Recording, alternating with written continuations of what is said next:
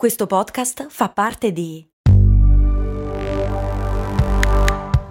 Voice Podcast Creators Company.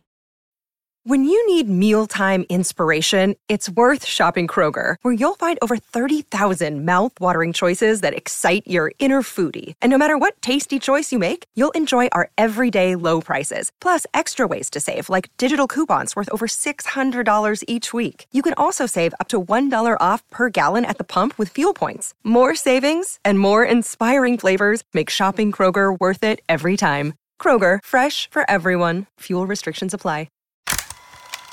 Ci sono pochi oggetti al mondo a cui l'essere umano è tanto affezionato. Un po' per necessità, un po' per status, gli occhiali oggi sono un business da miliardi e miliardi di euro. Avendone comprati io stesso una quantità incredibile durante la mia vita da povero miope, oggi un dubbio mi assilla.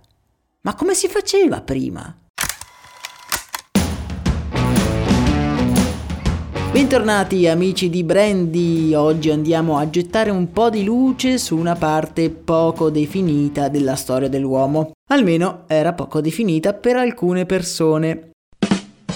La miopia e la presbiopia sono disturbi della vista decisamente comuni. In particolare, la miopia è il disturbo unico più comune al mondo. In Italia a soffrirne sono circa 15 milioni di persone e man mano che andiamo avanti, sempre più giovani riscontrano dei problemi di vista. Un dato interessante sul quale però torneremo tra poco. Focalizziamoci intanto su tutte quelle persone che, ok, non ci vedono benissimo, ma possono vivere una vita tranquilla grazie a agli occhiali o alle lenti a contatto. Ma se ci pensiamo, non è sempre stato così. Per esempio, a me mancano 5 diotrie. Quando mi tolgo gli occhiali, vedo la realtà come se la mia testa fosse immersa in una boccia per i pesci. La prima cosa che la mia mano cerca al mattino sono gli occhiali. Come diavolo avrei fatto senza? Ormai sapete dove voglio andare a parare. Dobbiamo tornare indietro nel tempo e capire dove tutto questo è iniziato.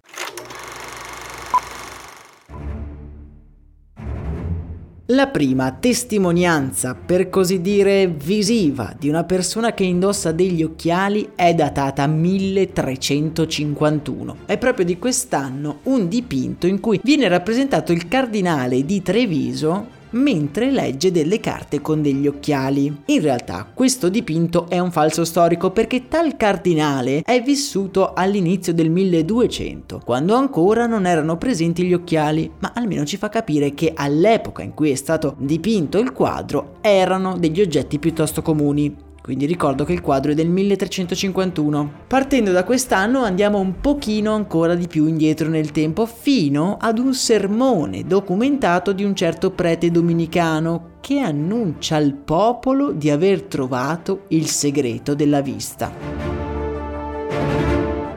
A suo dire, un monaco di Pisa era riuscito a creare degli occhiali in grado di amplificare il potere della vista. Ma questo monaco purtroppo non si era degnato di condividere il segreto con altre persone se non con un suo confratello fidato dicendogli di mantenere assolutamente il segreto. Ma si sa come vanno queste cose, il nostro uomo spiffera tutto e non contento lo comunica ai 420 dal pulpito di una chiesa. Siamo nel 1262 e questa è la più antica traccia dell'invenzione degli occhiali.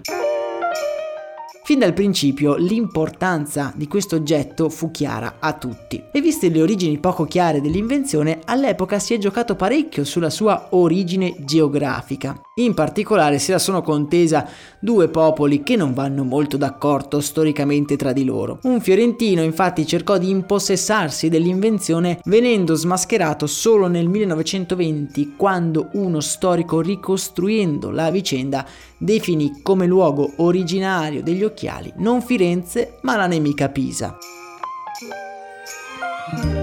Quindi dobbiamo tornare indietro fino al 1200, fine 1200 per poter avere in mano un paio di occhiali. Ma quindi, prima di questo momento storico, come facevano uomini e donne a vivere con questo comunissimo disturbo della vista? C'è da dire che la presbiopia veniva tamponata con le classiche lenti di ingrandimento, che erano comuni fin dall'antichità. Ma se non ci vedevi da lontano, come facevi? Prove che la miopia era presente fin dai tempi più antichi stanno nel fatto che sia i romani che addirittura gli egizi facevano un test della vista ai propri soldati, un test che è esattamente uguale a quello che facciamo noi dall'oculista. Se non riuscivi a leggere il geroglifico in basso a destra, eri fuori per sempre.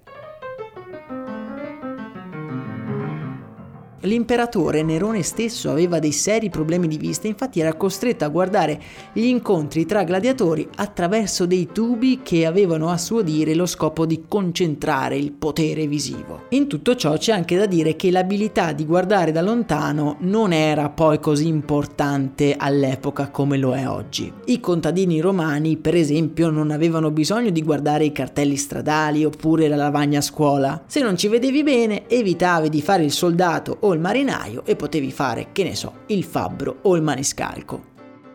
Un altro aspetto da considerare è che la miopia in passato non era un disturbo così diffuso come lo è oggi. Uno studio ha infatti dimostrato come fino a 60 anni fa appena il 10% della popolazione cinese aveva bisogno degli occhiali da lontano. Oggi invece quella percentuale è cresciuta fino a sfiorare il 90%. Ovviamente oggigiorno vengono corretti anche i minimi disturbi della vista e gli stili di vita sono completamente cambiati. Ma c'è anche chi suggerisce che una maggiore esposizione al sole durante lo sviluppo dell'occhio potrebbe prevenire la miopia. Io rimango dubbioso. Quello che però è certo è che il mercato degli occhiali non è mai stato così florido come ora e l'Italia è in primissima linea e lo è stata fin da subito. Infatti tra i brand ancora in attività in Italia ci sono alcuni tra i più antichi del mondo, come l'occhialeria Lozza o i più famosi Persol, rispettivamente del 1878 e del 1907.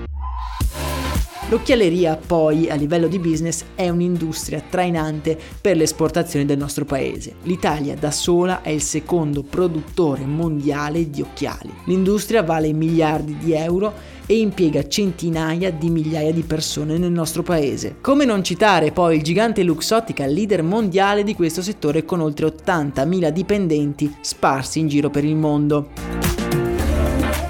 L'universo degli occhiali mi ha sempre affascinato e ancora non mi capacito di come avrei fatto a vivere sereno prima della fine del 1300. Per oggi è davvero tutto, noi ci sentiamo domani con un nuovo episodio, in descrizione come sempre trovate tutti i link utili, augurandovi una buonissima giornata, io vi abbraccio forte, un saluto da Max Corona.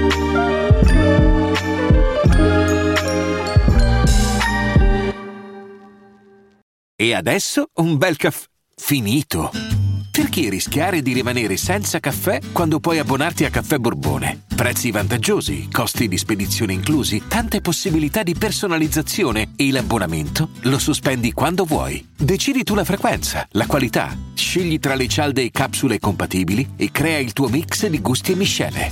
Mai più senza caffè con l'abbonamento Caffè Borbone. Tutte le info su caffèborbone.com.